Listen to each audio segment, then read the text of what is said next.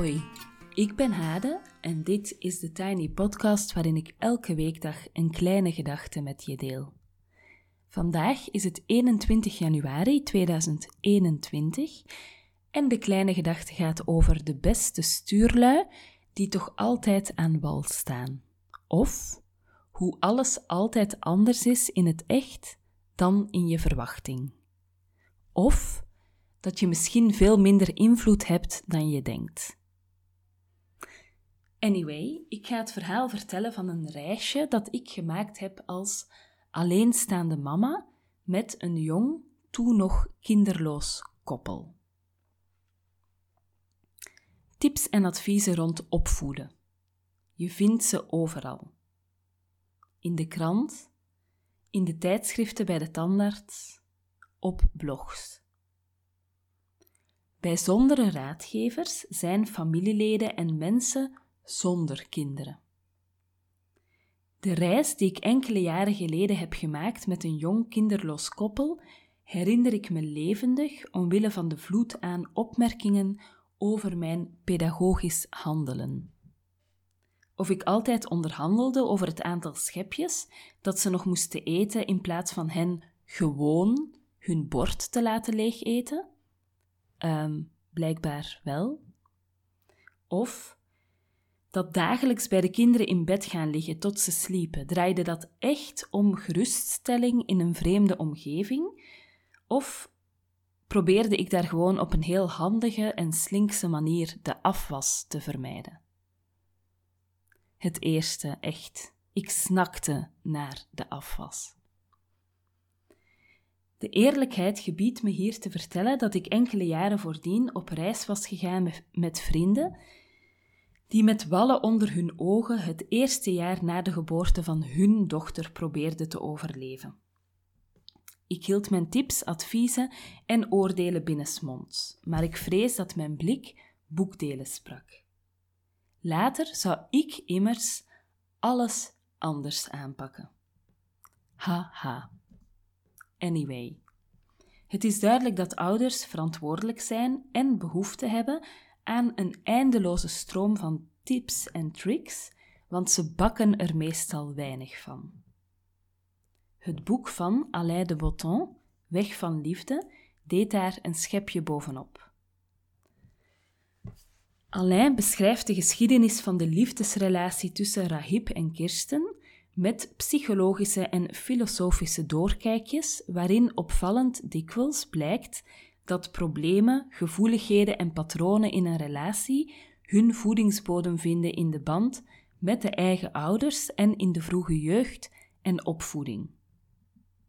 Hier wisten we al wat van dankzij de theorie van de hechtingstijlen, maar Alain illustreert dat zo fijntjes dat ik nachten lag te piekeren over wat mijn zonen binnen dertig jaar met hun therapeut zouden bespreken dat ze een weerzin hebben tegen het weekend, omdat ik op zaterdagochtend ervoor kies emotioneel en fysiek onbeschikbaar te zijn.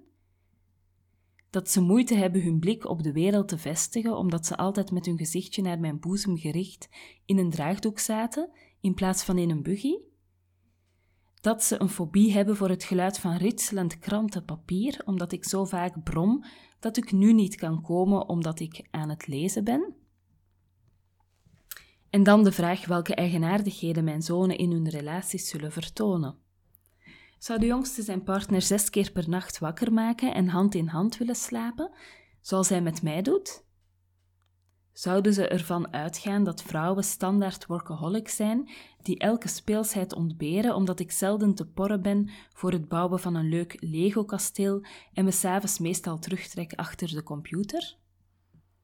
En kan je een fetish ontwikkelen voor tomatensoep met lettertjes en sojaroom. Pijnzend zat ik mijn kinderen te observeren. Zowel voor mij als voor vrienden geldt dat het anders verloopt dan je op voorhand bedacht had. Schade is onvermijdelijk. Terwijl ik het denk, hoor ik de jongste zeggen dat kussen vies is. De oudste noemt meisjes stom. Samen bouwen ze een treinspoor en proberen ze de trein zo vaak mogelijk te laten ontsporen. Daar zit ik voor niets tussen, besef ik.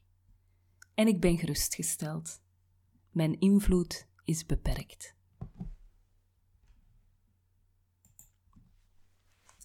Zo tot daar mijn uh, herinnering aan die bijzondere vakantie. Um, ja, ik heb zeg maar heel veel geschreven. Altijd al, maar zeker sinds ik kinderen heb. Dat klinkt heel uh, contradictorisch, want je hebt minder tijd. Maar ik ben eigenlijk wel heel blij dat ik heel veel heb opgeschreven, ook van die kleine dagelijkse dingen. Uh, kleine dagelijkse observaties, kleine momenten, um, kleine verhaaltjes uit dingen die we meemaakten. Um, want ook al denk je dat je je alles gaat herinneren, heel veel valt wel weg of verdwijnt. Um, en alleen al het feit dat je het opgeschreven hebt, zelfs als je het niet opnieuw leest, maar ja, gewoon het feit dat het opgeschreven is, maakt al dat het ook in je hoofd op een andere manier verankerd is.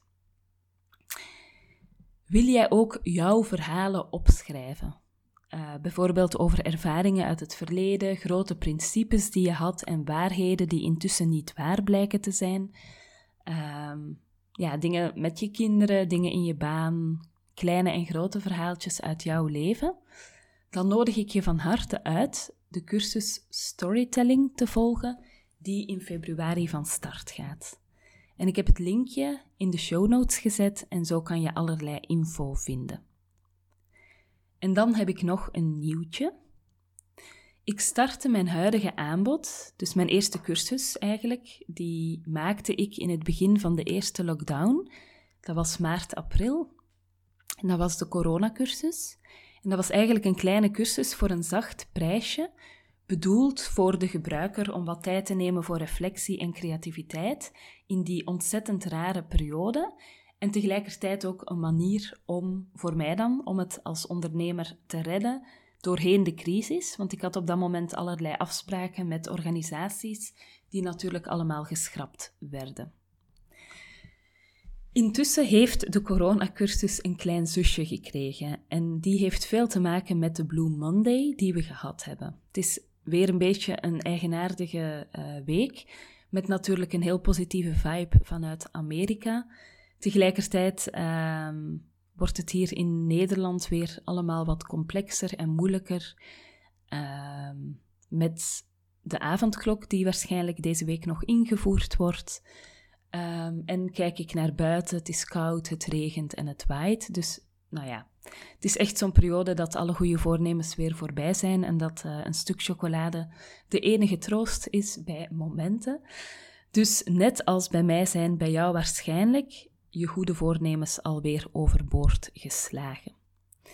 Vanaf maandag, dus de 25e, kan je de minicursus Reset doen online en die helpt je in vijf stappen naar een nieuw plan.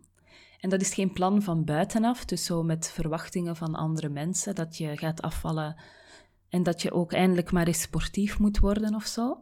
Maar het gaat erover dat je in vijf stapjes uh, zoekt naar wat voor jou goed is, um, een soort van plan van binnenuit maakt. En je eindigt, nou, er zitten allerlei vormen in, zoals een visualisatie, uh, maar ook, um, even denken, hè. Um, ook bijvoorbeeld een oefening rond keuzes maken. En je eindigt met een printable die in de laatste les zit en die je kan invullen en aanvullen. Uh, en die een plekje kan geven om af en toe dat reset-knopje weer uh, in te drukken. Het linkje van Reset staat in de show notes en de cursus is beschikbaar vanaf 25 januari. Dus dat is maandag en deelnemen kost 25 euro. Um, en ook in dit geval geldt dat je een uh, door corona geteisterde onderneemster ook een duwtje in de rug heeft um, door deel te nemen. Waarvoor veel dank. Tot zover voor vandaag. Je kan me volgen op Instagram, TheTinyPodcast. Je helpt me door deze podcast wat sterretjes te geven op iTunes een review achter te laten en of hem door te sturen aan iemand anders die er misschien ook graag naar luistert. Abonneer je via Spotify, Google Podcast of Apple Podcast En zo kan jij niet alleen telkens zien wanneer er een nieuwe aflevering komt, maar wordt de podcast ook weer makkelijker vindbaar voor anderen. Want hoe meer mensen uh, zich abonneren, hoe meer vindbaar de podcast wordt. Alvast dank je wel en ik wens je een heel fijne, mooie, rustige, gezellige dag toe. Tot morgen.